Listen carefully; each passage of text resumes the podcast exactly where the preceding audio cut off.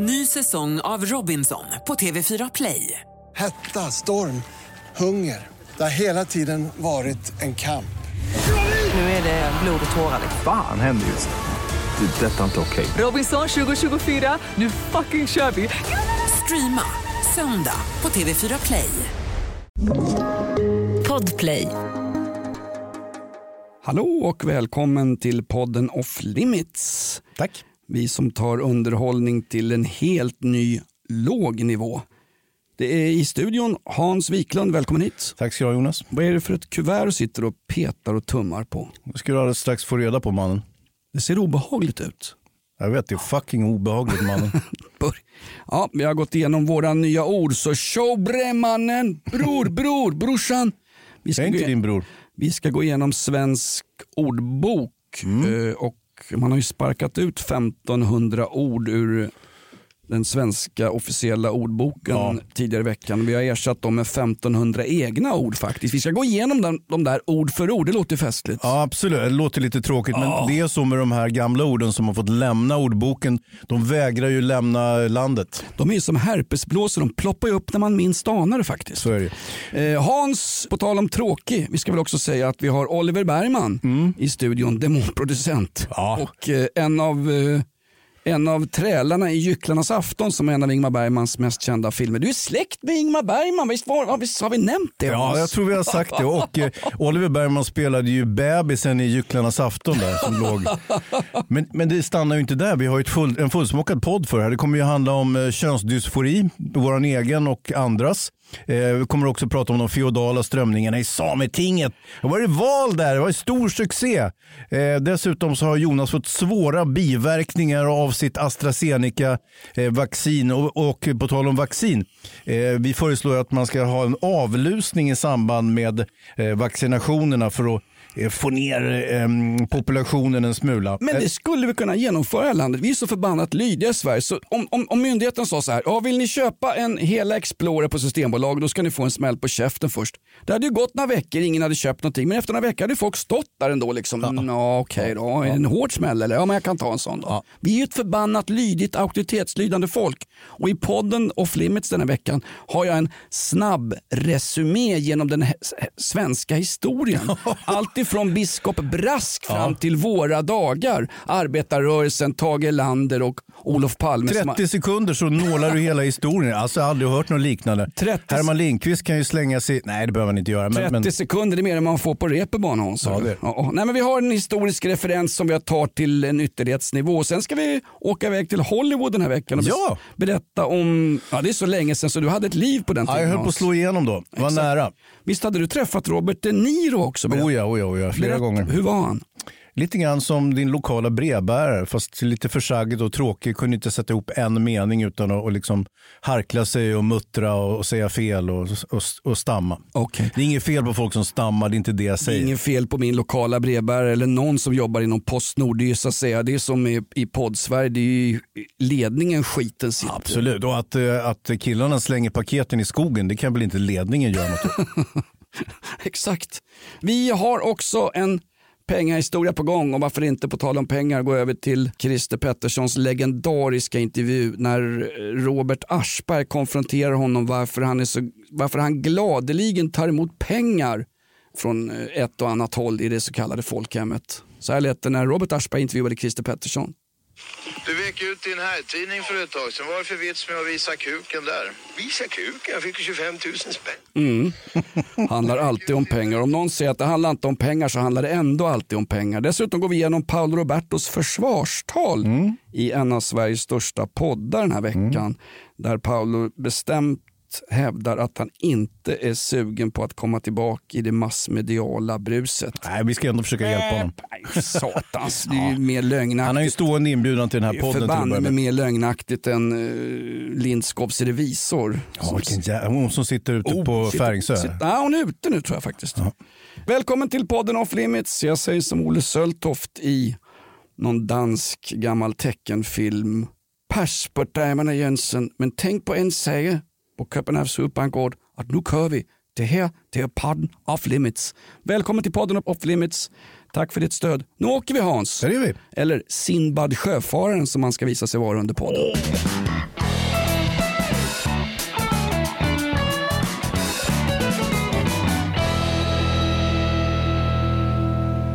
Rullar bandet Oliver Bergman. Du sa något häpnadsväckande här i början Oliver. Jag läser inte nyheter säger du. Du har ju ändå en intellektuell approach på något vis. Jag läser bara lexikon. Ja, sen är det ju så att Oliver Bergman, våran eh, producent här, han är ju släkt med Ingmar Bergman. Dessutom är det ju så Oliver, du lyssnar ju på våran podd så du får ju det viktigaste eh, med podden så att säga. Du behöver egentligen inte läsa tidningen. Nej, du får ju en köttpuré av det viktigaste som har hänt och framförallt det absolut oviktigaste som har hänt. Ja. Aktualiteter och banaliteter sa jag förra veckan. Ja. Och då hävdar du att vi inte jobbar med banaliteter men det är inte riktigt vi som avgör det. Det är vår månghövdade publik, den så kallade populasen. Backstusittaren i det här förbannade landet. Mm. Ja. Du Jonas, eh, jag har en liten grej till dig. Eh, gör det ont i stjärten som sist? Nej, eh. Tio lax mannen.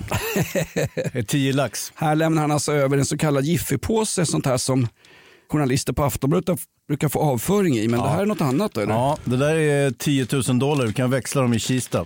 Ska, är det en present till mig det här? Det är Jag pengar. öppnar här. Tio lax mannen. Tio laxmannen. och- Är det en svanktatuering du har fixat eller? Nej. Ja, så står det. Satan. Ja, Var kommer de här pengarna ifrån? Du vet, det är min handel och vandel ibland genererar lite cashpengar och de måste ju ta Lite? vägen någonstans. Skämtar du eller? Nej, de där är dina nu Jonas. Det är dina mannen. Det är någon förbannad hake med det här. Nej Jag säger som invasionen i Normandie när de stod och tänkte på värdegrunden i landstigningsbåtarna där vet du, 1944. Ja, är det nog många kvinnor i båtarna? Det är någon jäkla hake med det här. Det kommer hända någonting när vi springer i land här vet du. Ja. Det står någon Hitlerjugend med slangbälla. Men varför, vad så allvarligt? Vad är Oliver, vad är det här? Han ger mig en massa pengar kontant här. Du har kanske missat att eh, Pablo Escobar, eh, Inks vd, är det han? en fetknopp som kommer hit till Sverige och påstår att han är vd för ett, ett eh, multinationellt brottssyndikat.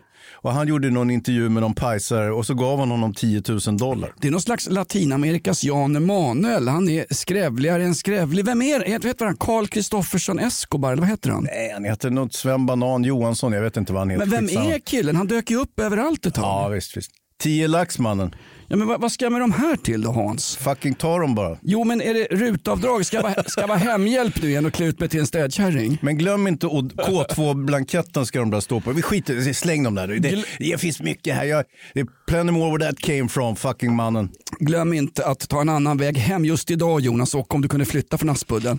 Jag vet att du vill ha tillbaka de här pengarna. Jag kan inte ta emot pengar från dig Hans. Nej. Jag tar gärna emot ett, eh, ett, en bra argumentation, en bra kontemplation och framförallt en bra diskussion. Diskursion. Diskurs. Diskurs, exakt. Googla det. Pengarna är dina Hans. Du, hur går det med vaccineringen Jonas? Du, var, fick du ville ju ha den i stjärten men du, du fick det i axeln va? Stod och tjafsade en halvtimme. Jag var ju mitt i Bajenland och skulle få min coronaspruta. Va? Stod bakom några, några som var halta på bägge plattfötterna. Några, ja, det var ju, det var ju en massa äldre människor. Ja, alltså. Hammarbyare. Ja, exakt. Eh, nej, jag fick en spruta i armen och titta här. Man ska ju behålla tejpen. Kolla här Oliver. Uff. Man ska behålla tejpen för att visa att man är en god medborgare och, säll, och leder in sig i, att man går i antilopflocken när lejonen kommer. Lejonen det vill säga svåra sjukdomar. Ja. Jag tog sprutan. Jag har fortfarande ont i armen alltså. Ja, visst, visst. Ja. Jag kan ju inte ens göra en Hitlerhälsning längre normalt. Nej, jag såg det. Du försökte ju förut. Kom inte halvvägs. Vet inte vad det blev för någonting. därför jag tog pengarna med fel hand Ja, jag Hans. såg det. Och- Och, det är problem när jag ska ja, göra det intima på en toalett kan jag berätta. Jag får ju ropa till folk som bara råkar gå förbi. Hallå, kan du hjälpa mig? Bara, ja, vad gäller det? Hans Wiklund har kontanter du får. Du ska uh, göra mig ren baktill. Ja, ja. Och varannan torsdag udda veckor ska jag byta underkläder också. Just det, precis. det är sen gammalt. Det är väl där är strategin här. eh, Storstockholm, så Region Stockholm, det har ju inte gått riktigt bra med dos 2. Där är vi ju inte än Jonas, men, men det visar sig att man har ju pumpat upp siffrorna på dos 1 och så har man liksom bara skitit i dos 2 bara för att det ska se lite bättre ut. Det är ett politiskt ställningstagande att Region Stockholm ville första dosa så många som möjligt så kunde politikerna skryta lite grann och sen skiter de väl i andra dosen. Ja. Le- Lena Melins var ju toksur i Hon Afton. på Aftonbladet? Ja, hon sa det är så dåligt hanterat här i Region Stockholm så det är, det är kriminellt uselt av smittskyddssamordnaren. Det är han som ser ut som en vettskrämd konfirmand efter ett... Mm, ett vaccinsamordnaren tänker jag på. Ja. Vad sa jag då? Ja, det är ingenting speciellt. Men vaccin, vaccinsamordnare, ja, ja, ja. Nej, men han som ser ut som en vettskrämd eh, konfirmationsgosse efter ett nattvardsvin en sen kväll hemma hos prästen Bosse Hansson. Han den här killen som är lite sådär, han har lite, han tuggar lite fel, han är överallt Ja, på tv. Det är en sån här- Tyberg. En sån där snubbe de stänger fram, längst fram för att politiker och ansvariga myndigheter inte ska behöva ta ansvar. Han kan ju fota snett höger vänster när de vill. Ja, precis. Det är ju sådär att vaccineringen trummar ju på lite grann. Det har gått lite sämre i de så kallade utsatta eller utanförskapsområdena trots att man då informerar, eh, lagt miljoner på att berätta på somaliska, tigrinja, arabiska och så vidare. Det kanske är så här Jonas, jag vet inte, men att de boende där inte har någon lust att ta någon vaccinspruta. Jag tror faktiskt att människor i utanförskapsområden har svårare att lita på den stora, starka, trygga staten och vad den stora, starka, trygga staten säger faktiskt. Jag vill gärna sälla mig till deras led, alltså, för jag litar inte en käft på någon. Jag litar inte ens på att de här pengarna jag fått av det, helt sjukt, att det är riktiga pengar ens Hans. Du fucking kolla det där mannen. Ja, vad är- Gå och åk till Kista mannen. Har du gått på SFI eller? Va? Du, de här i utanförskapsområdena då, de, de, De här, Eh, tänk, till- ja, men till att det, börja är med. det är individer Ja, förlåt. Hans. okej. Ja, men de här människorna som bor här. Inte de här människorna, det är lätt fel. Människorna som bor, bor där och inte vill vaccinera sig. Ja, det är kanske så. De kan inte läsa på hemspråket heller, så det spelar ingen roll om du sätter upp en skylt på Tigrinja, eller hur? De allra flesta som bor i utanförskapsområdet talar fullgod svenska och deltar dessutom i det här samhället på ett samhällskontrakt. Fan det gäller att... de? Det, det, det där stämmer ju inte Jonas. Det lät bra när du sa det, men det stämmer ju inte Det är, 100 ju- det är ju sant. Allt Nej. annat, är, allt annat är en und, underhållningskrimidokumentär på TV4 där, där de låtsas att alla skjuter alla i Biskopsgården. Det är inte riktigt sant Nej, Hans. fast det är bra för underhållningens skull. Jo, Hur som helst, ja, men, grejen är så här, jag, jag tror väl att Det är här, bra för socialbudgeten också. Det är I det ju, respektive distrikt. Men vi säger att de här människorna i de här områdena är mindre benägna att vaccinera sig och jag klandrar dem inte, verkligen inte Jonas. Jag tycker så här, ja jag förstår att ni samma sak med valdeltagande. När kommer någon fan och ropar Hör, hallå det här heter demokrati, alla får vara med. Det Ja. får vi ju inte. Vi bara Nej. låtsas ju det vart Ja. fjärde år. Det är Ja. precis samma sak. Valdeltagandet i utanförskapsområden är ju skrämmande lågt. Ja, alltså. precis. Ändå jagar ju svetsministern upp dem i sofforna Ja. och hotar med indragna bidrag om de inte går och röstar på S. Ja, men de drar ju inte in bidragen. Nota bene, det skulle de inte göra. Men, men jag, jag förstår om... Nej, men flerbarnstillägget är ju under diskussion Ja, Liksom. under diskussion, Och gissa ja. vem det drabbar. Det är ju inte liksom eh, familjen Elm nere i Kalmar, där kärringen i Blomstermåla som har 16 ungar varav alla spelar i Kalmar FF precis varje år. Utan det är människor som kommer från kulturer där man har av hävd många barn. Och varför har man det? Jo, därför att den stora starka trygga staten inte är att lita på. Nej. Jag måste ha många barn så är åtminstone någon av ungarna som blir någonting förutom gängkriminell som kan försörja mig när jag blir gammal. Precis samma regler som gällde i Sverige under, i det gamla bondesamhället. Exakt så, men dessutom är det ju så att gängkriminella kan faktiskt försörja sina föräldrar också. Men hur som helst, vi andra svenskar då, vi, vi går ju med på det här. Vi, har ju inga, vi litar ju på samhället så att även om vi låter oss inympas med vad som bjuds så att säga, de, de trycker ju någonting i armen på oss och eh, Löfven och Tegnell och grabbar de säger det här, det här är kanon. Om de nu skulle säga plötsligt att Folkhälsomyndigheten skulle säga nu är det så att alla svenskar som ska vaccineras första gången måste tyvärr avlusas innan så att först samlar vi ihop era guldtänder och sen kliver ni på det här godståget och så, och så eh, tar vi en resa här och, och så får ni vaccinsprutan eh, och så håller ni käften och håller ihop och stannar hemma. Du, vad hände med Jonas och Hans? Skulle inte de vaccineras? Jag har inte sett dem på flera månader. Nej, men eh, de är hemma. De, man ska inte träffa nya människor och så vidare. De sitter hemma trots att de är fullvaccinerade. Exakt. Jonas fick några tusenlappar av Hans Wiklund i ett kuvert i början på en podd. Sen dess är han spårlöst borta. Alltså. Ja, fucking hundratusen fick Kan du. vi sätta dit Thomas Quick för det här? För att citera chefsåklagare Christer van der Kvast. Ja, precis. Nej, men jag, jag tror på det också Hans. Därför att vi är ett, vi är ett lydigt folk. Mm. Eh, om någon säger att klimatet kommer försvinna, det kommer smälta varenda snökobb och vi kommer simma runt isbjörnar runt Rosenbad. Ja, så är det. Höj skatten på plastpåsar. Mm. Om samma personer säger det är så satans mycket våld ute i förorterna och gängen tar över så att om 20-25 år kommer det inte gå att vistas i vissa områden i Sverige. Ah, det är en förbannad alarmist. Ah, vad är det för jävla populistsnack? Ah, ah. Alltså, alarmist får du vara om du pratar om klimatet. Jaha. Du får inte vara alarmist om du pratar om Integration till exempel. den utbredande våldsbrottsligheten. Ja, du nej, säger integration, jag går inte så långt Hans. Nej, jag vet, jag vet. Jag vet. Men, men, men eh, migration då, det är, ju någonting, det är ju någonting naturligt. Det har alltid förekommit och så vidare. Men, men eh, innehåller också liksom problem. Jag, jag, jag tycker väl att grejen är så att vi har så lite oro oss för nu för tiden så vi måste uppfinna saker som till exempel att himlen kommer att trilla ner över våra huvuden. En pandemi kommer att slå ut i hela världen och så där. Så liksom egentligen icke-problem. Allt det här har ju alltid förekommit. Men Vi har det- haft en global uppvärmning i, i hundratusentals år. Vi har haft pandemier som har tagit koll på oss. Men just nu så är allting så oerhört mycket viktigare. De här lite stora, eh, ska vi säga inte så konkreta hoten på något sätt. När man tidigare kunde vara rädd för att bli liksom uppäten av en älg så fort man gick utanför eh, bondgårdsgränsen, eller hur? Man fick inte gå utanför bondgårdsgränsen för på den tiden kallades lönearbetare för trälar och de hölls ihop med halsjärn av storbonden. Övrigt ingen större skillnad. Absolut, absolut ingen större skillnad. De hade väl möjligen lite längre sovmorgon än vad jag har som går upp klockan 04.30 varenda morgon. Ja. Trälar som käkar lera till frukost hade det något bättre. Då snackar vi fram till 1400-tal, fram till biskop Brask någonstans. Det moderna Sverige växer fram. Välkommen till Antikpodden. Nej men 1500-tal någonstans, där börjar det moderna Sverige byggas upp. Just- Sen kan du kalla Gustav Vasa för en satans massmördare med sämre koll på vad folk tycker än Dan Eliasson. Men Ja. han enar ju ändå Sverige som en nationalstat. Absolut. Det var i samma veva som vi utrotade samerna, det vill säga ursprungsbefolkningen. Va? Just det, och det var samma veva som han stod på någon kobbe i skärgården och sa öppna era hjärtan när dansken kom och invaderade Stockholm. Sen följer då Stockholms blodbad etc. Mm. Sen kom tampongen, man kunde, ja, kunde hantera blodbad på ett annat sätt. Ja. Sen kom vi in i upplysningstiden, franska revolutionen. Det här är ju en odyssé. Du borde läsa tidningar.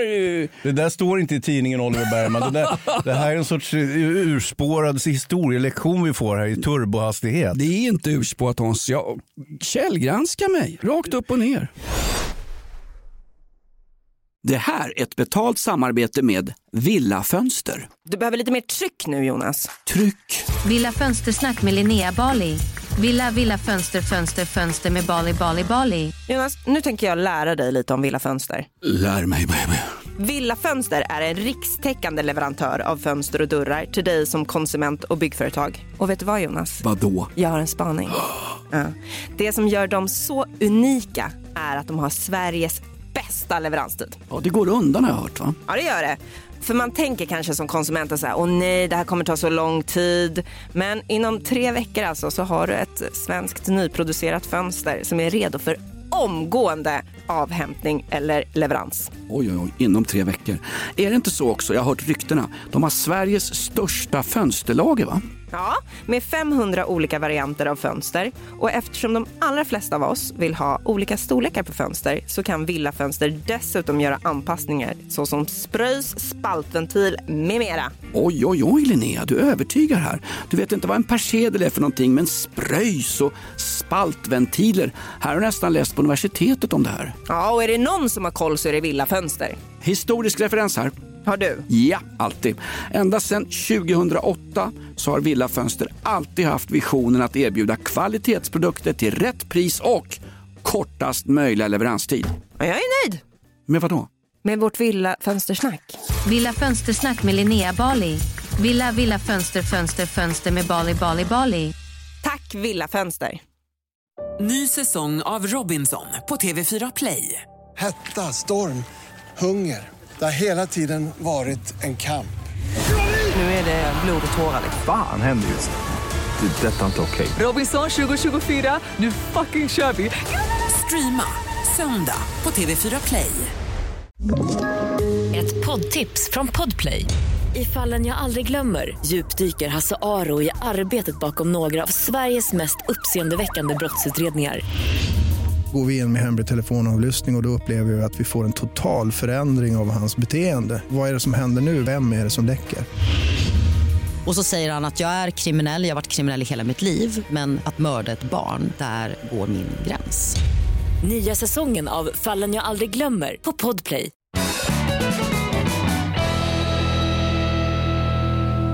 Valet till Sametinget, vilken jäkla succé det blev i år hörru. Just det, och vi har haft lite fel om Sametinget. Det var ju inte så att man behövde vara etnisk same, man behövde däremot ha talat samiska i minst tre generationer bakåt. Exakt Får jag bara fråga den som bestämde, de som får deltaga i Sametingsvalet. Vad är det för skillnad? Jag talar samiska i tre generationer bakåt eller jag är etnisk same. Det är ju exakt samma sak, bara att ordet etnisk är ju så förbannat no-go. Ja, man får inte använda det. Nej. Men du vet att jag har ju samiska rötter så att säga. Och jag har ju velat, jag har haft en önskan att få vara med i Sametinget och så vidare trots att jag bor en bit ifrån dem. Men, och jag gjorde, jag improviserade en skallmätning på mig själv hemma och lärde Jag kan beställa hjälpligt på samiska restauranger om jag går och Kan du beställer. göra det? Ja det kan jag göra. Okej. Vad, heter lapp, vad heter lappskojs på Sápmi? Lapskojs. Jaha. Så, att, eh, så jag är inte helt borta, är jag verkligen inte. Men jag förstår inte, eh, till exempel i och med det här Black Lives Matter så fick ju samerna en jätteboost också. Och det är obeg- alltså det är ju lite, jag tycker att det är lite olika saker. Men det är ju bara, ja, hur många samer har blivit skjutna av polisen i Sverige? Ungefär lika många som afroamerikaner som har blivit skjutna i Sverige av polisen också. Alltså i runda slängar. Säg, Noll. Säg inte nu att det är försumbart. För då Nej, det är mindre försumbart. Det är noll. Är det mindre än försumbart? Det är noll. Det är fantastiskt. Ja, det är bra. Det är positivt. Men det finns ju också en, en uppfattning om att, att samerna är den svenska urbefolkningen och sådär. Och att det var vi Fast det är svenskarna inte som... heller sant. Nej, men, att, jo, men, nej, men det finns en uppfattning. Ja, hos vem? Folk på Flashback eller? Nej, på, den- samerna. på dina högerextremistmöten i någon källarlokal på Södermalm. Liksom. Såg vet- du mig där? Ja, jag vet nog var pengarna kommer ifrån. Nej, men så här, det var ju vi som förtryckte våra små knotiga vänner i norr och så vidare. Och, och nu identifierar jag mig själv som same, vilket då inte räcker med, med tanke på det här språkkravet som man har infört. Men du har väl någon på din mammas sida Ja. som är av samisk barn? Hon är från Västerbotten mamma. Ja visst, visst absolut. Ja. Så jag har ju det. jag har inga problem på den delen. Men ändå så kommer jag inte med. Medan eh, Jon Henrik Källgren till exempel, Ja. artisten, han är ju fullblodssame då. Men han kommer ju för fan från Venezuela. Ja, men det är Väst-Sápmi. Det är Väst-Sami. Eller var det Västsahara? Nej, alltså Polisario? Venezuela. Jaha, Ja, okej. Det ligger ju jättelångt ifrån både, både Sápmi och allt annat. Ja, jag jobbar med en kille på posten från Venezuela. Han cyklar till jobbet. Så långt bort tror jag inte det ligger faktiskt. Men grejen, Jon Henrik det är ju en, det är en bra kille. Han ser bra ut, han sjunger bra, han har eh, renbetesmarker, han har rena. Han är mycket bättre än Roger Pontare till exempel. Han är ju fusksame med jävla indianfjädrar och skit va? Du får inte säga indianfjädrar. Oj då. Nej. Indianskrud heter det numera. Det är, Men det var ju inte indian man inte fick säga. Nej, det, det kan du säga. Eller venezuelan. Venezuelan. Men grejen är så här. Du kan prata hur mycket vill om honom. Vad är det för bra kille med Jon Henrik? Han är en bra kille. Nej, men han, där har du ju kändiskoefficienten som dyker upp. Mm. Va? På samma sätt som när någon ny regering ska skaffa in lite ministrar. Då kan man ju värva in någon. Alice Bah Kuhnke, när, hon, när hon var kulturminister. Vänta, Eh, var det inte Disneyklubben hon var med? Ja men exakt. Jag har aldrig sett någon större skillnad på kulturdepartementet och Disneyklubben faktiskt. Nej. Nej men det är ju kändiskoefficienten. Hon var ju inte ens Alice Bah Kuhnke var inte ens medlem i Miljöpartiet när hon ändå handplockas som en minister i den då dåvarande socialdemokratiska slash miljöpartistiska regeringen. Mm. Jon Henrik Källgren, precis samma sak. Det är kändiskoefficienten Ja, men den skulle Du är ju själv en sån här förbannad influencer. Exakt, jag är ju själv kändis men inte fan fick jag med i Sametinget. Trots Nej, att jag kan beställa på samiska om jag går på restaurang. Ja, beställ på samiska då. För Ja, men det, nämnde- det här är ingen restaurang Jonas, vi sitter i den här... Var sitter vi någonstans idag egentligen? Det här är, är, vad, vad är, sitter vi i en bastu idag? Det är blodstänk på väggen. Ja. Det ligger en död schäferhund här med namntaggen Blondie och eh, det står på en skylt Berlin 1945, alles ist vorbei. Är det någon gammal Bergman-film? Är vi i bunkern Bergman? Nej, herregud. Nej, frågan, pratat med Bergman, han läser inte nyheter. Nej det gör han inte, men, och det är väl lika bra det. Men jag tänkte på, det finns ju sameföreningar i Östergötland och på Gotland också som får bistånd eh, från Sametinget faktiskt. Jag tittade lite grann på Sametingets Vänta budgetsiffror. ingen får något bistånd alls ifrån Sametinget. Allt kommer ifrån centralmakten, det förhatliga Stockholm Exakt. eller Eken som man Ja, säger ja, lite det- det- förkastligt. det ju- när, du, när du säger att vi, vi förtryckte samer, vi vanliga människor har inte gjort ett satans skit. Vi har däremot lytt fogdar och kungar genom århundradena. Det är vårt stora misstag. Men vad skulle vi gjort? Annars hade vi fördrivits ut i skogen och blivit fredlösa och hamnat i någon tjälmosse utanför Borås som Bockstensmannen. Ja, det är dit jag vill komma. Grejen är så här, det här gamla feodala samhället,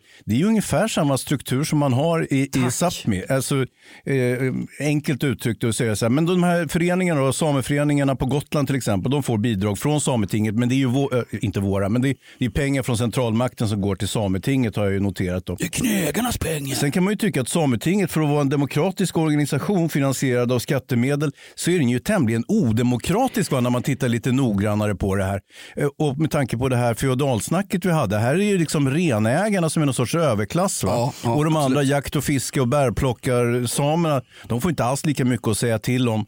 Eh, Dessutom så har det här... Fis, fiskesamer står väl ganska lågt i rang va? innan Expedition Robinson tog, togs upp och spelade in skiten i Haparanda kommun. För då var det någon fiskesam eh, som eh, vad hette han, Jon Henrik Fiskfjällgren och sånt där. Det var någon same som tjänade pengar på att de hyrde hans marker. Ja, är vilket är helt okej. Ja, så ska det ju vara. Exakt. Men, men, men eh, så här är det ju också med, med fisk förresten. Har du läst om de här nya, nya forskningen på hur fiskar känner smärta? Ja men den var ju också bra. Ja, men alltså, det är ju så, de jämställer ju då fiskar med människor. Tänk då att få en krok i munnen och liksom halas hem och sen kanske släppas ut av någon sportfiskare. Tänk då vara klaustrofobisk och, och, i och födas som sardin och ligga i en plåtburk vet, innan en tjock fransman lyfter upp en och ska äta Ja, de, de föds ju inte i burken Jonas. Gör de inte? Nej, de, de simmar ju omkring i Atlanten först. Gör de? Ja. Och sen plockar de upp dem med jättelika trålar och där är ju trångt som fan. Ja, verkligen. Nej, men det där med att det tar ju musten ur. Jag kommer ju aldrig mer vilja fiska. Det sägs att bläckfiskar kan ju eh, lära sig och komma ihåg saker. Mm. Bläckfiskar kan lära sig att känna igen människor och sånt där. Mm. Jag tror, och, alltså, man kan lära fiskar saker så de är betänkligt mer in, in, intelligenta än vad kanske... Eh, En samer? Nej, såklart inte. Utan men, men, eh, man ska inte jämföra fiskar med människor på det sättet tycker jag. Men, men man måste ändå tillskriva dem någon form av mänskligt liv. Och jag tror den springande punkten är det att fisken befinner sig under vattenytan. Vi kan, vi kan inte kommunicera med dem som vi kan göra med till exempel en ekorre eller en, ett marsvin eller någonting. Det är mycket svårare att bryta nacken på ett marsvin än en abborre. Hur kommunicerar du med ekorrar Hans? Går du bara här. fram och erbjuder dem ett ollon eller vadå? Ekorr satt i granen, Ja, okej, okej. skulle skala kotte, slog han sin jävla svans, sen fick han är så trött på hans förbannade sång. Vi har just jagat bort de där mina släktsånger från början. Ska, vi, ska jag få utreda kvinnornas situation i, i samelandet? Ja men du, du avslöjar ett klassamhälle som lever kvar. Ett feodalt samhälle skulle jag säga. Ja, värre än de gängkriminellas orten. Berätta. Det, Ja. finns, vi- det finns beröringspunkter med klansystemen överhuvudtaget. Eh, när det gäller samiska kvinnor så är de överrepresenterade i, eh, i vad gäller våld. I, I synnerhet i nära relation då, som vi har pratat ganska mycket om. Är det visar så? sig att samiska kvinnor är, lider väldigt mycket större hot om, om och faktiskt våld än vad eh, icke-samer gör. Och då kan man ju tycka, vad kan det komma sig då? Är det centralmakten? Är det, är det folk, gubbar från Östermalm som kommer och klappar till dem? Troligtvis inte, utan de är sannolikt så är de väl kanske gifta med samer och att det skulle vara den springande punkten i det här.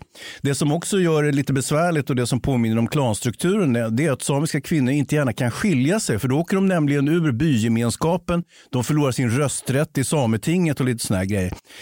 Men är det på allvar? Det här är på allvar Jonas, det här du betalar för. Så Mm. jag kan ju tycka att hmm, är, det verkligen, är de verkligen så godhjärtade samerna som, som, som, eh, eh, som vi torgför nu? Ja, återigen, vi måste ju individanpassa Absolut, absolut. Men- samtliga Ja, generaliseringar. men så är det. liksom. Och, och jag, eftersom jag själv är same, jag tycker jag är väl hyfsat hygglig person ändå. Jaha, den här regeln träder in nu alltså att om man tillhör den utpekade gruppen får man ondgöra sig över gruppen hur mycket man vill. På samma sätt som att Jonas Gardell är den enda i Sverige som får dra gayskämt fortfarande eftersom han är gay själv. Är han gay? ah, fan är det här nu då? Har du Varför hört- har du inte sagt Vad är det? det för likhet på Jonas Gardell och en höna? Här. De kacklar hela dagen men när kvällen kommer vill de gärna sitta på pinnen. Där har de va? Ja, men Det är inte roligt skämt Jag har ens. inte sagt att det är roligt. Det Varför? sa, Du det- sa att det var ett skämt. Ja, men ett skämt behöver väl inte vara kul Hans? Jo, det är... Det, nej. Verkligen inte. Jo, men om man ska försöka... Alltså, Ta, ta till exempel de här... Är det till? eh, nej men, eh, när eh, Paolo Roberto nu i veckan Ja. dyker upp igen och ska intervjuas då av någon och säg pers- samma sak en gång till. Ja men allvarligt. Nu har du chansen igen. Du får komma till en av Sveriges största poddar och... Eh, Var han här? Nej, det är hans pengar. Nej men det är väl, alltså det är inget, inget större fel på Paolo Roberto. Han sprattlar som en fisk och han försöker överleva. Sen kan han ha gjort tvivelaktiga saker och han är väl också dömd, åtminstone fått ett strafföreläggande i svensk eh, domstol. Han får ju en fråga ganska snabbt i den här jättestora podden. Som, vad heter den där podden? Det är, är det Sigge och Alex? Vad heter den? Är det Piff och Puff? Nej, skitsamma. Han talar ut, han dyker upp i alla fall. Och I en podd? I en podd. Som inte, det är inte vår utan Och en jag stor kan säga podd. så här, om man har en podd som kallar sig intervjupodd, då, då kan man inte vara en eh, mikrofonkypare som liksom beskedligt bara serverar. Man måste ställa någon form av motfrågor. Det här med att Paolo Roberto har sex med en prostituerad, han erkänner trapphuset på väg ut och så tänker jag tio minuter kvar tills, tills pastan är klar. Jag hinner åka in till Jenny Strömstedt och mina kompisar på TV4 och be lite grann om ursäkt. När han kommer dit så måste jag ju säga, när han säger Hon frågar honom, är det första gången du har haft sex med en prostituerad? Ja, precis. Bara där, Den är ledande. bara, bara där så vet jag utifrån mina erfarenheter att killen sitter och ljuger. Ska du pudla, pudla hela vägen upp. Upp med rumpan, tits up, be om ursäkt på riktigt för det du har gjort. Den frågan dyker ju inte ens upp hos den här snubben i den här stora podden som man sitter och lyssnar igenom i en och en halv timme. Nej, utan där får ju Paolo Roberto breda ut sig om hur jobbiga media var, hur många fantastiskt framgångsrika företag han har drivit. Det var väl inte riktigt det som var det intressanta, tycker jag som lyssnade på den här podden. Andra kan ha en annan uppfattning, fine. Det kanske bara är jag. Det kanske är en bieffekt av att den här förnamnade coronasprutan från Bayerns Zinkensdamm inte har riktigt kommit in i hjärnbarken Jävlar, vilka bulade du har där på underarmen också. Det är tuttar. Det är, det är, lös, det är lösbröst. Nej, men det var ju märkligt, för här har han chansen då. Liksom. Det enda han ångrar är att han blev upptäckt såklart. Precis som alla andra som blev upptäckta. Gudrun Schyman kissar i en popcornburk. Det enda hon ångrar är att hon blev upptäckt. Den här SR-journalisten i veckan, hörde du om henne? Ja, hon som hennes kille odlade, hade en haschodling i källaren. En Sveriges radiojournalist som bor i Göteborg i någon slags villa och i källaren så har han, för att citera kvällsblaskorna, hennes man en cannabisfabrik. Det är ju inget dåligt. Det är ju liksom två eh, trädgårdsfält i Flandern ungefär som han har. Hur stort som helst. Och hon säger till polisen när polisen dyker upp, gör en husrannsakan, så säger hon, ja herregud, jag visste inte om det här. Jag hade ingen aning om att min, min man hade en cannabisodling i källaren. Och så är det några frågor senare så frågar de henne, varför använder din man cannabis? Ja, han är, Han han är, i han är full i verk och har ont i huvudet. Och min man tänkte, eh, det är bättre att jag, han vill inte gynna gängen på stan. Jaha, vänta nu, vänta nu. Då har ni pratat om det här med varför han tar cannabis. För det är inte riktigt comme il faut i svenska journalistkretsar. Eller? Det kanske det är. De sitter ju och puffar hela jävla bunten där uppe på att- P1 va? Att hon kommer undan med det liksom. Jag visste inte om att han hade en fabrik där. Dessutom jobbar hon som undersökande journalist. Det verkar vara väldigt bra castat av Sveriges Radio. Men undersökande journalist inte ens kan undersöka ifall de har en cannabisfabrik nere i, I sin egen källaren källare. på villa. Det är, det var som att farbror Fritzl skulle säga, jaha, är det barn inlåsta i en bur? Vilka är det? Det är dina barn. Aldrig sett dem förut. Ingen aning. Herregud. Ja. Ja, men det är ju kul då att Sveriges Radio hyser både islamister, Black Lives Matter, miljökommunister och nu även knarkhandlare. Ja, ingen ska vara exkluderad. Det enda de inte har där det är väl eh, samer alltså. Men kan inte Jo, de. Ica Maxi Mäki eller något sånt där få ha någon slags show på P3? P3 Gata eller P3 Fiskredskap eller något sånt där. Ja, inte fiskredskap. De är så jävla lågklass där. På... Och dessutom gör det ont på fiskarna Hans. Det gör ju det. Renarna däremot, det är ju tåliga jävlar. Jag- jagar lasso och slänger dem åt helvete innan de, har, slaktar dem. de har tjuvskjutits så länge som när svenska kungen gick i träskor kan jag säga. Tjuvskjutning av, av renar. Ja, det är sant. Får jag bara säga en sak? Den här Ja, det är klart du får säga en sak Jonas. Sk- Skulle jag sitta här och babbla i mun på dig menar du? Nej men det är ju en, en, en, en, social signal om att jag kommer något ganska, eh, vad heter det? Ta tid på det. Tid är det, med den här coronasprutan, tid, tid är det enda jag inte har. Pengar har jag fått nu i ett kuvert. Ja, 10 000 mannen. Ja. Fucking 10 000. Du kan växla dem där i Kista. Vet du var Kista ligger ens? Mellan Golanhöjden och Gazaremsan. Det är där Hamas gräver tunnlar på dagarna. Precis. Hörru du, nej men, och så fick hon frågan, han vill inte gynna gängen på stan. Och, och det, det märkliga med det här är, hon får ju säga vad hon vill när hon försvarar sig. Hon är som Paolo Roberto, hon har ju rätt till sin, sin egen berättelses beskrivning. Sitt narrativ. Sitt, na- sitt narrativ. Men att hon kommer undan med det. Hon frias. Och sen var det någon chef då på Sveriges Radio som i samma veckor som att Sveriges Radio är under luppen nu med den här Islamisten där. islamistkramaren som har jobbat i Gävle och haft en, en av dem hon skulle granska boende hemma hos sig eller var det möjligen hemma hos hennes morsa. Ja, han bor, islamisten, alltså im- Gävle-imamens son, bor ju hemma hos journalistens mamma i eh, högönsklig välmåga. Och eh, hon hade ju ingen, ja, det som sagt, hon, hon blev väl kär under arbetets gång där, men de här Ja, men reportagen alltså- låg ju ute i åratal efteråt. Den ligger fortfarande ute. Alltså affären Mikael Skråme med hans sju trollungar som morfar fick hämta hem nerifrån eh, Syrien. Ja, var det inte mormor Alltså, också som dök upp där? Det, det är som någonting ur Bolibompa jämfört med den här grejen ja, för, det är sant. för Dagens Eko. Och då, och då tycker Dagens Eko, nej det här är ett personalärende, locket på. I helvete! Mm. Det är inget personalärende. Sveriges Radio är ett företag som bygger, precis som Off Limits-podden, den bygger totalt på sin egen trovärdighet. Ja. Och vi har ju en, vi har, har vi trovärdighet här förresten?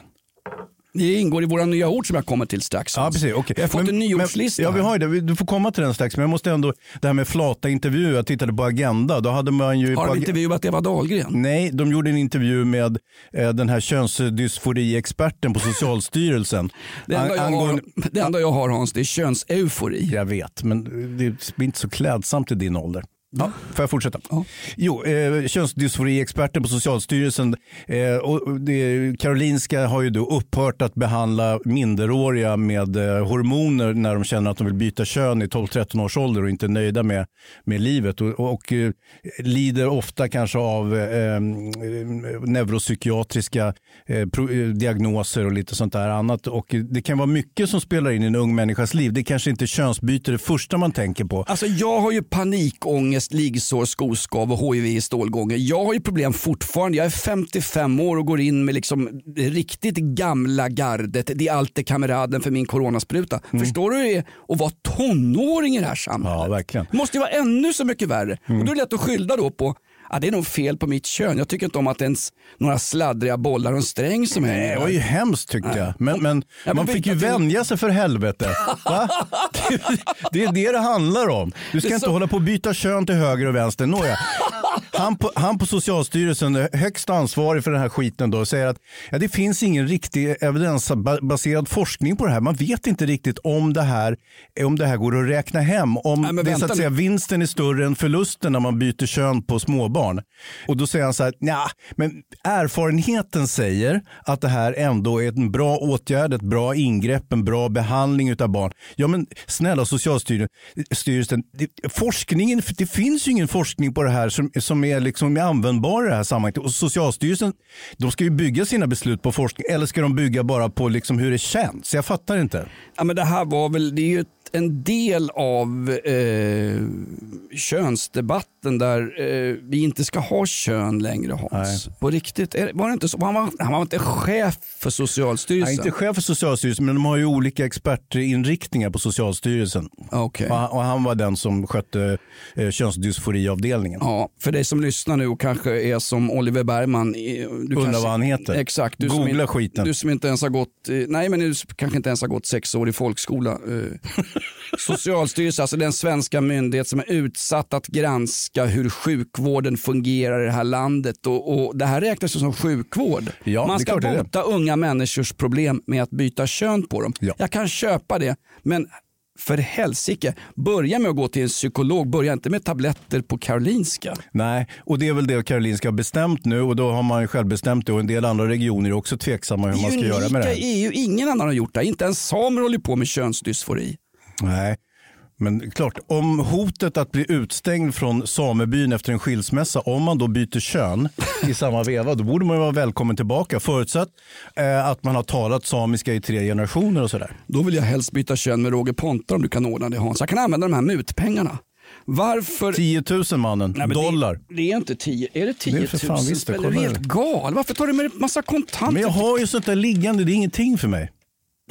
Det här blir ju ett, det blir ett objekt. För, ja, nu blir jag ju nu blir jag objektifierad av personer. De vet att vi spelar in den här podden tisdagskvällar och går härifrån och sätter oss och dricker några utspädda så kallade starköl på asiatiska restaurangen Lilla Asien här borta. Eller Ja. Lilla Aset som den heter i folkmun. Ja, precis. Och sen går vi ju vidare till puben nere på Odengatan där också, Crazy Horse. De har ju alltid ett bord till oss. Exakt. Du har ju plaketter där Jonas, du vet det va?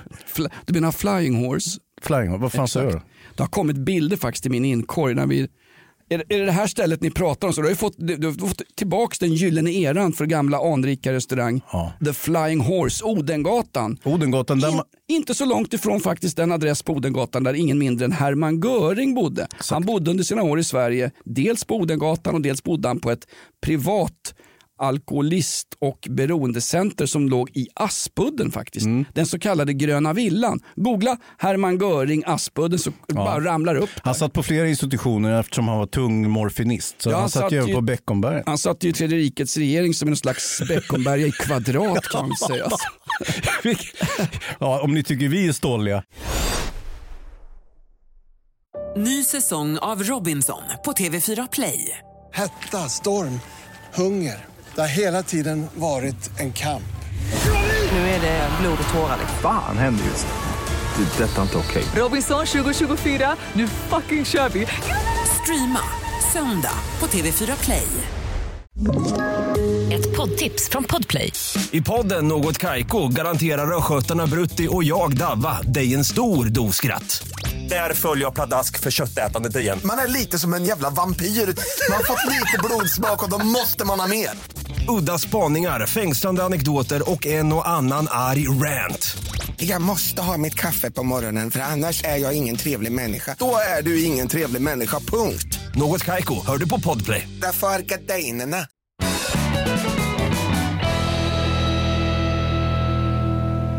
Du, eh, våra nya ord Hans, Mm. eh, det kom en ordlista i veckan ifrån Svenska Akademien.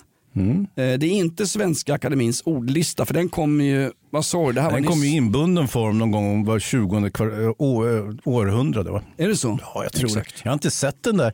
Jag kommer ihåg när jag jobbade på bokhandel. Då hade vi ju alltid, då var det stort spring efter när Akademiens eh, nya ordlista kom ut. Och, eh, men sen har ju Svenska Akademin har inte samma liksom svung längre. Det har ju tappat lite grann i, ska vi kalla det för trovärdighet, det vi pratar om ibland i, i anslutning till den här podden.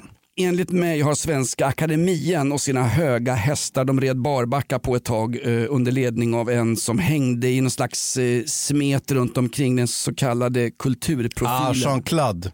Jean-Claude Baguette, exakt. De har ju tappat lite av sin trovärdighet, Svenska Akademien. Eh, men även den har ju fortfarande en, en fungerande verksamhet. Mannen som gav könsdysforin ett ansikte, Horace Engdahl, sitter ju fortfarande och han är en av de som är faktiskt inblandade i den här Svensk ordbok.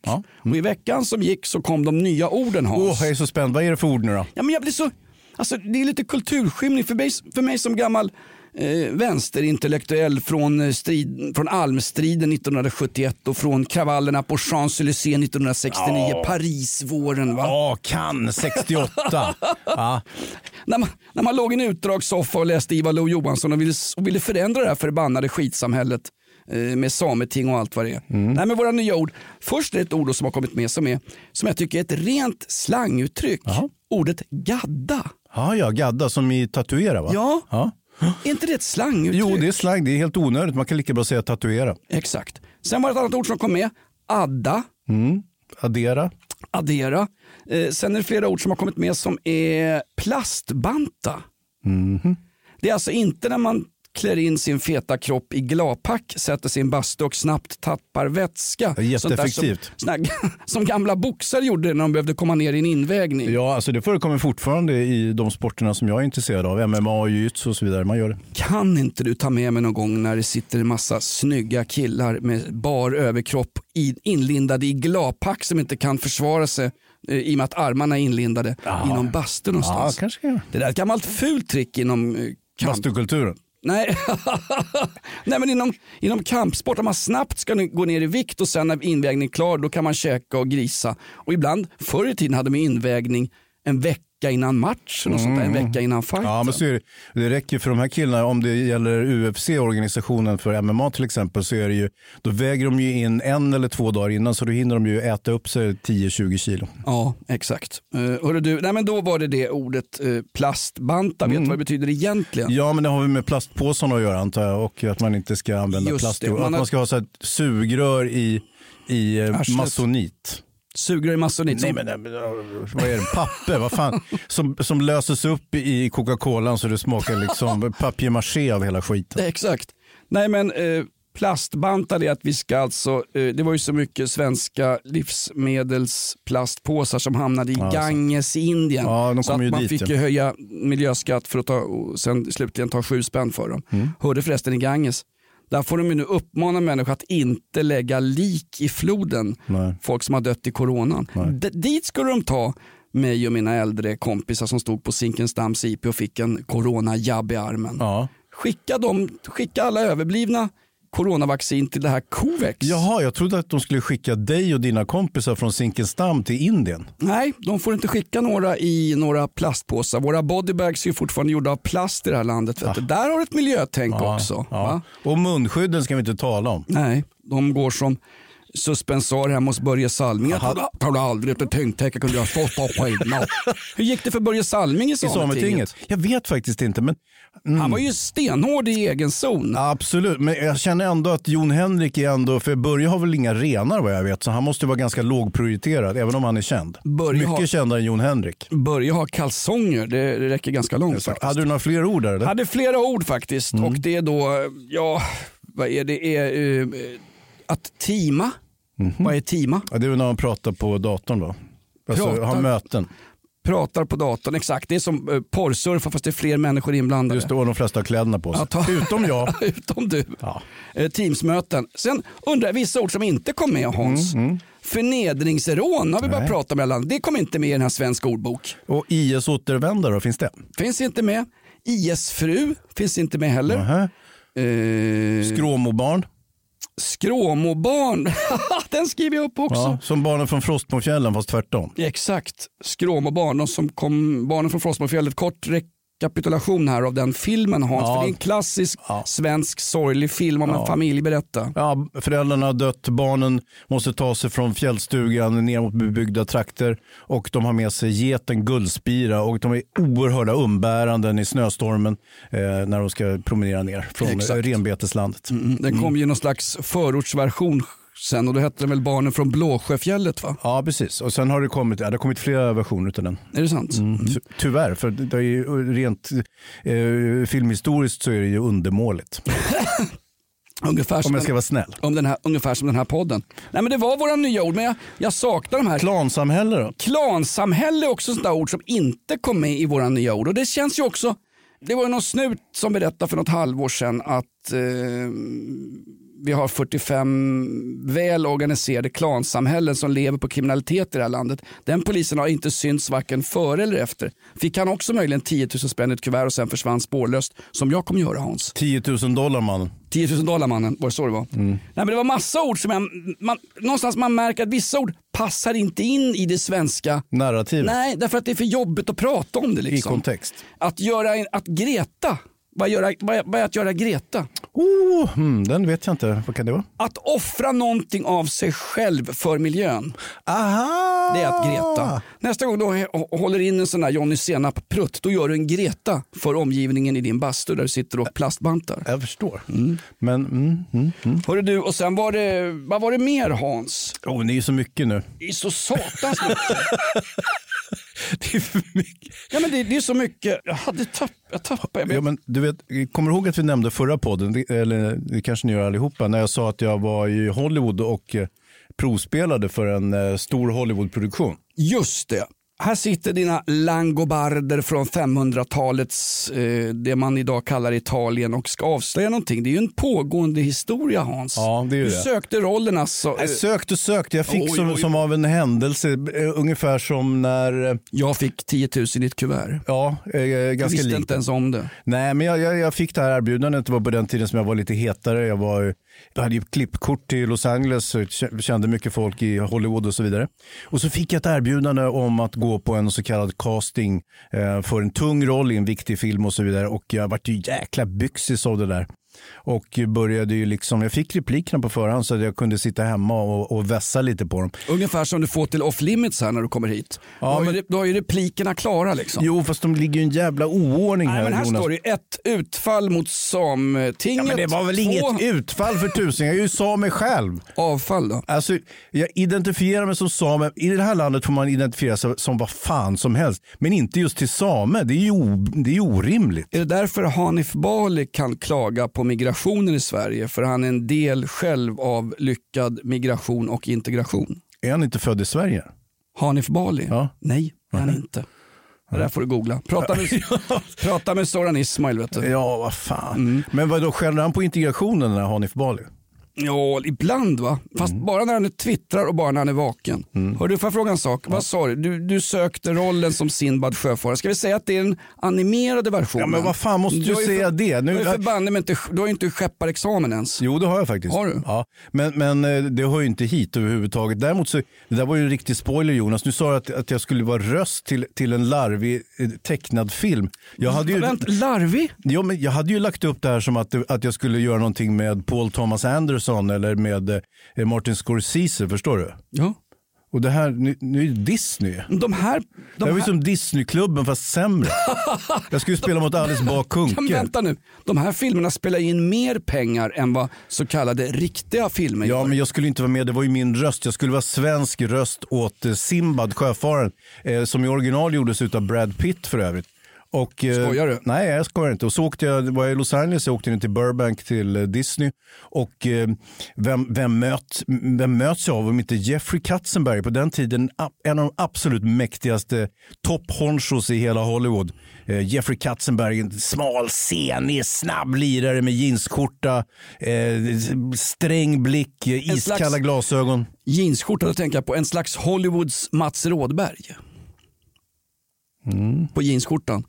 Nej men Katzenberg, det är inte han som blev Jeffrey Epstein sen och hade en slags ut, utöja för pedofiler va? Nej, Nej. Jeffrey Epst- Epstein och Katzenberg är två helt olika personer. De är inte ens släkt med varandra. Googla gärna Jeffrey Epstein där hemma men eh, titta inte på bilderna. Nej. Fy satan. Ja, usch. Oh. Nej men vad hände då? Du, du ska vara med i Sinbad sjöfart och spela huvudrollen. Ja, precis. Och Mm. eh, får gå in och läsa en replik.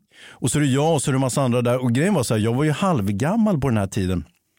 Och de andra som, som eh, sökte till rollen, det var ju liksom yngre förmågor och de hade ju liksom coola kläder, de eh, pratade snabbt och bra och de hade ju agenter med sig, managers och allting. Jag stod ju bara som någon luffare De i mina billiga svenska kläder. De var smarta som ortenkillar. Ja, nej, men det var alla möjliga liksom. Men- Men man kände att de, de kan det här med showbusiness. Jag kunde ju inte showbusiness på det sättet.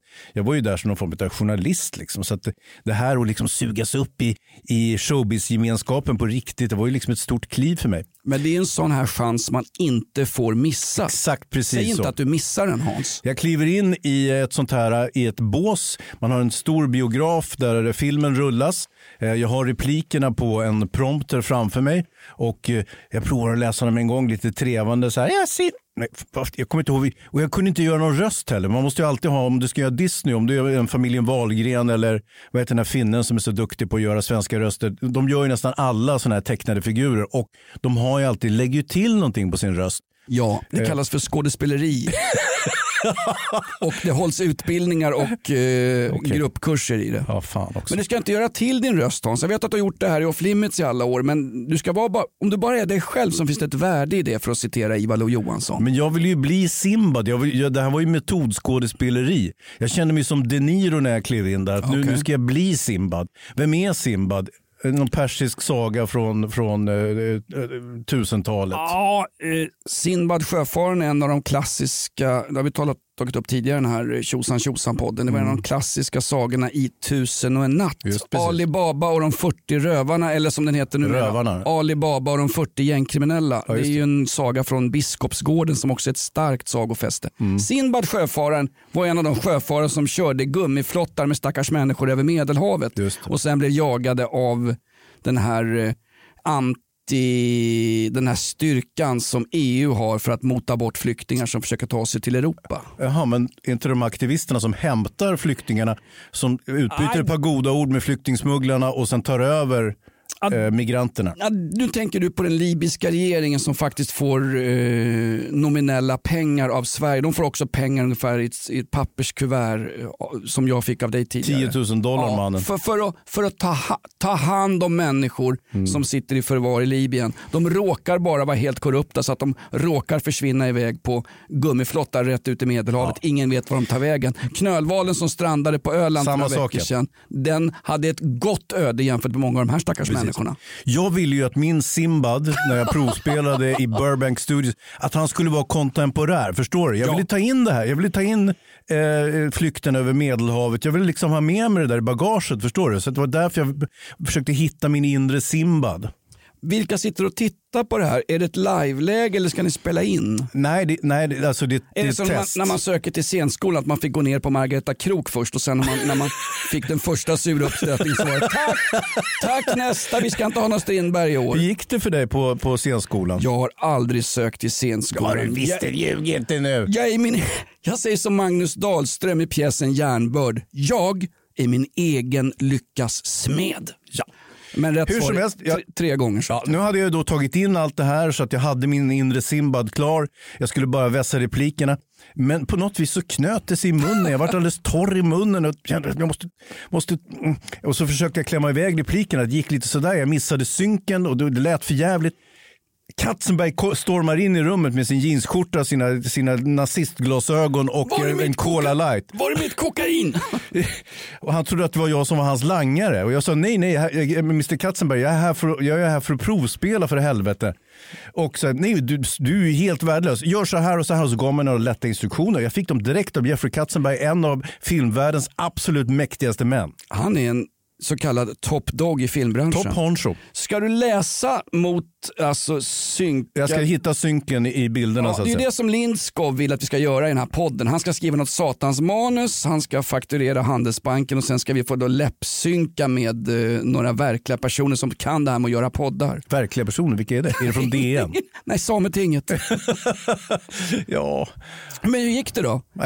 Katzenberg rusar in, han drack inte en Cola light. Han drack visst Cola light. Det fanns inte ens Cola light på 70-talet när det här hände. Det här var inte på 70-talet, Ja, det här var ju okej. ganska ny, inte nyligen, men det var 20-30 år sedan. Eh, så Cola Light fanns, Jeffrey Katzenberg var, kom, stormade in, spände sina stålbruna ögon i mig. Kan man ha stålbruna? Nej, men det känns homoerotiskt, så fortsätt. Mm.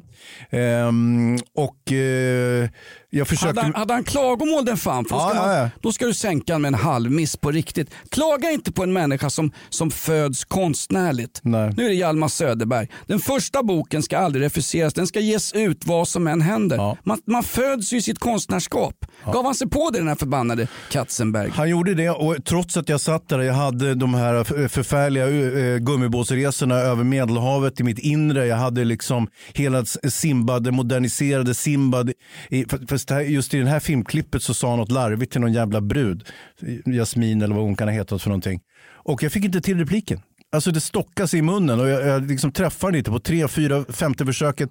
Katzenberg kommer in igen. Det är ungefär som att tala med kvinnor i verkliga livet Hans. Alltså. Det, Jättelikt. det stakas alltså. Ja. Så att eh, på, fem, på femte försöket så säger Katzenberg att Nej, nej. Att det inte... I had a blast, sa han. Nej, det sa han inte, men han sa att eh, thank you for playing. Och Exakt. sen åkte jag ut. Och eh, jag fick aldrig rollen som Sveriges Brad Pitt i Simbad. Ja, men att bara ha varit där Ja. någonstans Ja. tycker jag är häftigt. Och med alla mina förberedelser och så vidare. Det var kul faktiskt. Min son gick ju en, han hade en kompis som var, jobbade som fotomodell i Paris Mhm. eh, under något halvårs tid eller vad det var. Fick rätt mycket med jobb och då kom Erik dit ner. Då gick han ju någon slags, han gick på en audition som för modelljobb på en agentur i Paris. Mm, och när han kom hem så trodde jag ju flera dygn att han bara tokjög som jag hade gjort för mina föräldrar i alla år. Ja. Det har han tydligen gjort alltså. Och med tanke på hur vi ser ut i våran släkt. Ja, jag tänkte alltså, det. Ja, vi ser ut som en Samtliga ser ut som en påse ankskit i Östersjön som flyter runt. Så är det ju fantastiskt att Erik, min son, har blivit så förbannat vacker och snygg. Ja, otroligt. Han ser ut är som du säker på att du är hans pappa? Nej, det var det jag menar. Få topsa tandköttet. Han kanske är uppväxt i något cannabistält nere i källaren som jag inte har en aning om. Alltså. Jag får prata med hans mamma Ja, du får faktiskt. prata med hans mamma. Det är väl hon som, som har närmast information om det där. Men ja, vad roligt då för det. Men som sagt, för mig gick det inte lika bra. Så att, eh, det, det var hela min Hollywood-saga egentligen. Och nu tänker alla som hör den här historien om Sinbad, sjöfararen, Gud, tänker att Vilken poänglös jävla sorgesam jävel Nej, de det tänker de när de tänker på den här podden. Men just på den här historien Hans, Mm. då tänker de att jaha, det är därför han är förbannad på hela industrin och så blir han sådär kritiker, recensent och kan sitta på läktaren och bedöma vad andra gör som verkligen utför ett konstnärligt uppdrag nere i den så kallade manegen. Vad är det de säger om recensenter och kritiker? Det är ungefär som att låta en rullstolsbunden sitta och bedöma 100 meterslöpare. De gör det för att de inte kan själva. Ja, nu heter det inte rullstolsbunden. Vad heter det då? Rullstolsburen. Jo, man är inte bunden vid rullstolen. Det är inte så att den är fastsydd i arslet på dem. På tal om fastsydd i arslet. Fruktansvärt det som händer nere eh, på Västbanken. Nej, men det kan vi inte prata om Jonas. Gazaremsan. Vad fan. Ja, men allvarligt talat Hans, är det bara hökar där nere? Finns det inga duvor? Att Netanyahu säger ja det är ju val här snart så vi får nog bombardera ännu mer och Hamas säger ja eh, Vi är med. vi har tunnlar där vi har gömt oss under hela Gazarem. Gazaremsan är enligt ett israeliskt narrativ det är ungefär en avfyrningsramp för raketer. De har skjutit 3000 raketer in över israeliskt område. Ja. Alltså var det dit våra biståndspengar gick för att köpa raketer? Ja, bland annat. Och sen värdegrundsarbete då, men det verkar inte ha slagit så väl ut. Ja, jag säger inte att israeler är några goda kålsupare, men, men ibland är det inte ens fel att två träter, snarare tvärtom. Det är helt fruktansvärt Hans. Ja. Jag, tycker, jag tycker vi kan göra något riktigt drastiskt här. Va? Jag tycker att Sveriges utrikesminister kan göra... Säg att det är oacceptabelt. ja, kan lämna in en, en kraftig protest så att det här upphör. Det vore väl något. Joe Biden hade de ju väckt i någon slags likkista. Så är det Dracula? Nej, det är Joe Bidens lillebrorsa. Så dök han upp. Uh, hopefully this will change into peace within reasonable time. Ja, det är precis när vad en det amerik- kommer göra. ja, men vänta, En amerikansk president som står och hoppas på att någonting ska hända i Mellanöstern. Då är han ju sämre än, än eh, förbanne med George W Bush som åtminstone gick in i, i, i Det var- Ira- Irak på felaktiga grunder. Men, ja, absolut. Men just nu, det största vad har intresset hänt tycks med komma... USA? Ja, de, de, de, de sover Var ju nu. Men... var det ett hologram som Putin hade lanserat via sin trollfabrik i Sankt Ja, Petersburg? för de som är intresserade nu, det är ju liksom Egypten, Iran börjar bli nyfikna på det där och dessutom ryssarna. De kommer att ägna det här viss uppmärksamhet medan amerikanerna, som ju egentligen hela den här konflikten står och faller med. Hinner iranierna intressera sig för? De har väl fullt sjå med att skeppa in missiler och raketer in i Gaza? Just det. Herregud. Ja, eh, vi- löste inte eh, konflikten i Mellanöstern den här gången heller. Nej, men det gjorde Den första konflikten jag minns, när jag var fem år och förstod tv-nyheterna för första gången, då insåg jag det tycks vara ett krig som pågår mellan Israel och Palestina. Ja, visst. Och det här var 50 år sedan. Tänk om bägge två i en konflikt är onda. Då kan de lägga ner eh, hela led, den politiska ledarredaktionen på eh, Aftonbladet med Anders Lindberg i spetsen. Tänk om bägge två... Du ska inte prata skit om Anders Lindberg. Han får mycket hot och hat ska du veta. Mer Ja. än vi får till och med. Är det sant? Ja visst, visst. Folk skäller ut honom och jag är fan på att köra över honom i bilen här en gång. Jag var och hämtade en polare som jobbar på Aftonbladet. Jag, jag, fick så, inte, jag fick inte i backen bara. Nej, men det var ju, eh, och så tittade vi inte om det. Jag plockade upp grabben där som jag skulle hämta och så svängde vi iväg och så kommer den där jäveln sättande över gatan. Och jag är på att köra över honom liksom och fick sådana elaka blickar du vet. Så att, Var han på väg då Anders Lindberg? Var på väg till, eh, till, till ner till Ar- krogen. Arlanda för att flyga till Thailand igen med sin familj. Han har faktiskt talat ut i veckan och fått, han har fått fruktansvärda Ja, det, konkreta... är- det är inte okej. Nej, det är absolut inte okej i, en, i ett samhälle där vi ska ha je suis Charlie Hebdo. Ett, vi ska få skoja om allting Mm utom migrationen. Två, vi ska få tycka exakt vad vi vill utom migrationen. Mm. Och tre, vi ska få säga vad vi vill om allt utom migrationen. Det är ju yttrandefrihet som råder. Det är viktigt att vi har olika politiska åskådningar på diverse tidningar. Absolut. Ja. Annat Jag är det nästan- Sametinget. Snart går det så förbannat långt på den här baksmällan så jag är nästan beredd att försvara Expressens ledarredaktion. Men där, där, där, Wow, där. wow, wow. Jonas Löfven, du har fått 10 000 dollar mannen. fucking, fucking tyst om det där. Varför fick jag de här pengarna? Bara för att, var, bara för att jag skulle stötta din Sinbad sjöfararen-story här eller? Ja, jag, jag hade ju hoppats att du skulle bättra på den istället för att sänka den på en gång som Jag har inte sänkt någonting. Jag har inte ens sänkt marginalskatten från han, vad heter han, Eh, Svensk Ekonomis egen Åsa-Nisse, Stefan Ingves. Jag tror inte, jag tror inte bo, bostadsbubblan kommer spricka än. Det sa han ju för tio år sedan. Att vi hade en bostadsbubbla. Nu kommer, nu kommer den inte att spricka Men det är ju för fan Riksbanken som kapar bolånen. Det, är för, alltså det här är ju, ah, det här kommer inte sluta väl. Tur att man inte har någonstans att bo. Sätt in Lindskov så får vi åtminstone minusränta på bolånen. Ja, han är bra på den här skiten. Vi tackar dig för att du har stått ut med ännu ett avsnitt av Sinbad Sjöfararen, denna saga där vi har behandlat bland annat Sametinget, striderna i, ja, striderna, de håller på att ta livet av oskyldiga ungefär som de gör i svenska förorter. Hur som helst, Gazaremsan och missiler som landar på bland civila israeler och annat elände. Vi avrundar Hans. Tack för att du kom hit. Varför fick jag pengarna för? Köp den och snyggt bara man. Du ska berätta för mig nästa vecka, eller hur? Det är såna här cliffhangers, så där jobbar ni filmmänniskor. Nästa vecka är du skyldig mig 20 000 dollar. En så kallad cliffhanger för att citera farmen Kristina. Vi går ut på lite outlaw country Hans. Okej mannen. Det här är Kacka Israelsson, svensk outlaw country. Tack för att du lyssnar på Off Limits. Sitter jag på kåken i min lilla cell Sitter här och ifrån morgon och till kväll Ja, jag torskar på ett halvår Torskar på ett handjobb. Kacka Israelsson, tack för att du lyssnar på Off Limits. Vi är störst i Sverige på outlaw country och samhällsdebatt. Glöm inte det. SR har nog med cannabisfabriker i personalens källare. SR förresten står ju för SR, schysst röka. Det här var Flimmits. Tack för den här veckan. Stötta oss gärna. Sprid oss. Ny säsong av Robinson på TV4 Play. Hetta, storm, hunger. Det har hela tiden varit en kamp. Nu är det blod och tårar. Fan händer just nu. Det. är Detta är inte okej. Robinson 2024, nu fucking kör vi! Streama söndag på TV4 Play.